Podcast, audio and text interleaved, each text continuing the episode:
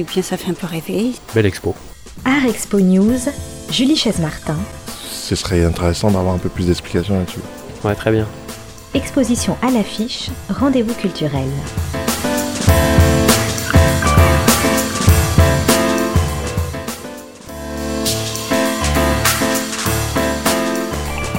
Faire dialoguer les œuvres d'Alexandre Calder avec celles de Pablo Picasso, c'est regarder deux des artistes les plus novateurs de leur époque. À travers les lignes et les silhouettes des mobiles de Calder, ces sculptures volantes en fil de fer admirées par Marcel Duchamp, et à travers les peintures et les sculptures de Picasso, qui recherchent abstraction et déconstruction de l'espace, on se trouve face à deux avant-gardes, deux artistes qui se sont connus à Paris.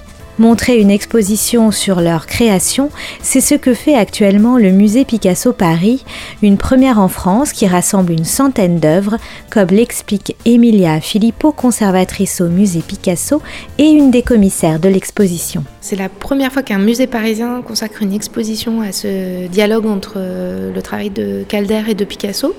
Euh, néanmoins, l'origine du projet euh, a une autre occurrence puisqu'il y a eu une exposition qui a été consacrée euh, à ce dialogue en 2016 à New York, dans la galerie Almin Reich.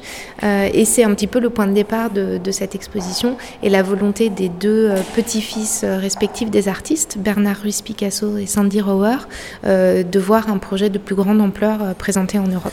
L'exposition chronologique montre une évolution parallèle du travail des deux artistes. Le parcours débute au milieu des années 20, alors que les créations de Calder étaient déjà qualifiées par certains critiques de sculpture dans l'espace.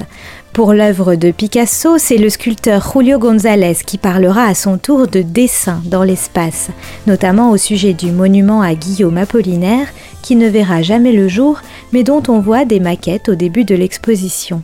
Tout part aussi de la rencontre des deux artistes. Emilia Filippo. Alors, ils se sont rencontrés en 1931, à l'occasion, pour la première fois, à l'occasion de la première grande exposition de Calder à Paris, à la Galerie Percier. Euh, Picasso est arrivé assez tôt euh, et ils ont été présentés. On sait ensuite que Picasso va continuer à s'intéresser au travail de Calder puisqu'il va voir euh, l'exposition suivante à la Galerie Vignon en 1932, la première exposition des mobiles. Et puis ils vont se, se, croiser sans doute à plusieurs reprises, mais les rencontres attestées sont au nombre de quatre. la plus importante étant celle de 1937 puisqu'ils vont travailler côte à côte pour le pavillon de la République espagnole à Paris. Certaines œuvres se ressemblent, entrent en résonance dans les mêmes années. Peut-on alors parler d'influence et peut-on dire que c'est Calder qui a inspiré Picasso par certains aspects Alors en tout cas, ce qui est amusant, c'est que dans le, dans, le manuscrit autobiographique de Calder, euh, il a cette interprétation lui aussi très tôt, puisqu'en 1932, il dit qu'il sait que Picasso est venu voir son exposition, que Picasso euh, se tient très au courant euh, de l'art des plus jeunes artistes, notamment avec, en ayant à l'esprit de piquer quelque chose, entre parenthèses méchant moi. C'est-à-dire que en effet, Picasso, c'est ce monstre génial qui a cette capacité de s'approprier euh, très facilement, euh, mais au sens noble du terme, euh, de, digérer, de se nourrir de l'art des autres, de l'art des plus anciens, des maîtres, de l'art folklorique, des traditions populaires, du monde de la rue, les affiches publicitaires. Il prend tout et il le réintègre dans son travail. Et Calder parmi les autres, j'ai envie de dire. Mais en effet, quand on, quand on parcourt les salles, on, voit ce, dialogue qui s'effectue. Ils ont des démarches complètement euh, parallèles. Euh, notre partie a été de présenter des œuvres qui ont été exécutées au même moment. Donc on a un parcours chronologique dans l'exposition, mais qui fait dialoguer euh, la succession de la carrière de chacun des artistes. Et, ce qu'on voit, c'est que Calder, malgré tout, il a 17 ans de moins que Picasso, euh, c'est un petit Américain qui arrive à Paris, et ben, il arrive quand même à faire euh, une œuvre euh, en effet très importante et, qui, tient face à celle de Picasso, et qui toutes les deux nous permettent de relire leurs œuvres respectives différemment. Il me semble que dans les années 60 notamment, la salle consacrée au tôle et au travail sur le pliage et la découpe nous fait revoir avec un œil neuf et beaucoup plus contemporain le travail de Picasso dans les années 60. Formellement, on est face à la question du dessin dans l'espace, la question des pleins et des vides, mais aussi celle de l'abstraction, la grande question de l'art moderne. Peut-on parler justement d'abstraction en sculpture avec les œuvres de Calder? Picasso, lui, pour le coup, n'a jamais été abstrait, il s'en est toujours défendu, mais quand on regarde certaines de ses œuvres ici, on peut quand même se poser la question. Et, euh, inversement, Calder a des œuvres qui paraissent très abstraites, mais quand on regarde les titres, euh, renvoient à des choses très concrètes, euh, pas, pas, nécessairement dans leur forme. C'est ça qui est intéressant, c'est que les mobiles, par exemple, qui sont vraiment la grande révolution quand même de Calder et l'introduction du mouvement dans la sculpture, reprennent euh, ou imitent les mouvements de la nature. Euh, ces soubresauts, euh, par exemple des nénuphars sur l'eau. On a, on a des références comme ça à quelque chose de, de, très inscrit dans le monde et qui malgré tout a des formes très abstraites et très belles, avec un équilibre délicat. Et ça, c'est une chose qu'on a dans les carnets de Picasso, parce qu'il écrit aussi pas mal de, notations. et il a notamment cette phrase dans les années 10, il faut trouver l'équilibre entre la nature et notre imagination. Et il me semble que c'est vraiment euh, quelque chose qu'on peut appliquer à la fois au travail de Picasso et au travail de Calder. La figure de Marcel Duchamp est en filigrane tout au long du parcours de l'exposition. Emilia Filippo. Alors Marcel Duchamp, en tout cas, c'est celui qui va, qui va baptiser euh, ces fameux mobiles euh, avec, avec cette polysémie qui va, qui va irriguer tout le travail de Calder, puisque mobile a été choisi pour le mouvement, évidemment, mais aussi pour l'intention. Euh, et pour cette euh, volonté finalement de, s'affranchir de la sculpture traditionnelle et de, et de, et de conquérir d'autres espaces, d'autres dimensions, euh, avec une ambition beaucoup plus large qui est aussi celle de révolutionner l'art de la sculpture.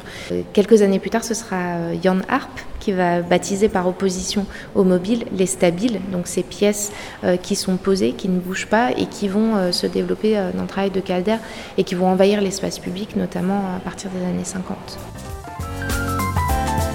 Quelles sont les inspirations qui animent ces deux artistes obsédés par la nouveauté? L'exposition tente d'y répondre à travers notamment un des thèmes les plus passionnants qui est celui des constellations, ces figures géométriques. Picasso et Calder se sont tous deux intéressés au plus grand des espaces, celui du ciel. Oui, oui, oui. Alors avec toutes ces séries euh, euh, de constellations, mais qu'on retrouve aussi euh, chez Miro au même moment. Là, on présente un dessin de Picasso également intitulé Constellation. On a cette, cette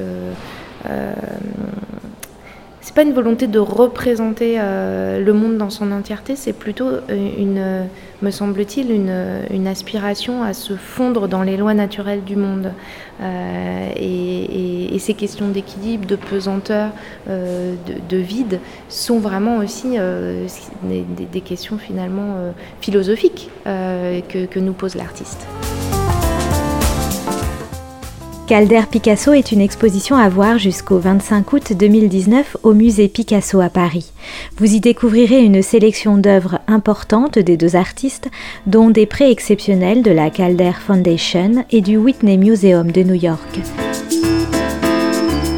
Si l'exposition montre deux démarches artistiques très différentes, elle révèle aussi les intuitions et les prémonitions communes de deux artistes dont les créations inspireront l'art moderne jusqu'à le révolutionner.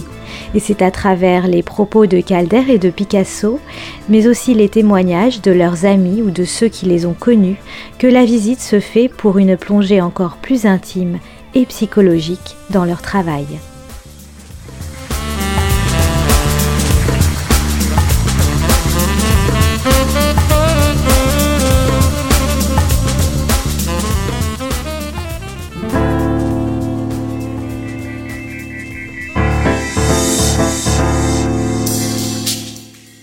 Ça fait un peu rêver. Belle expo. Art Expo News, Julie Chaise-Martin. Ce serait intéressant d'avoir un peu plus d'explications là-dessus. Ouais, très bien. Exposition à l'affiche, rendez-vous culturel.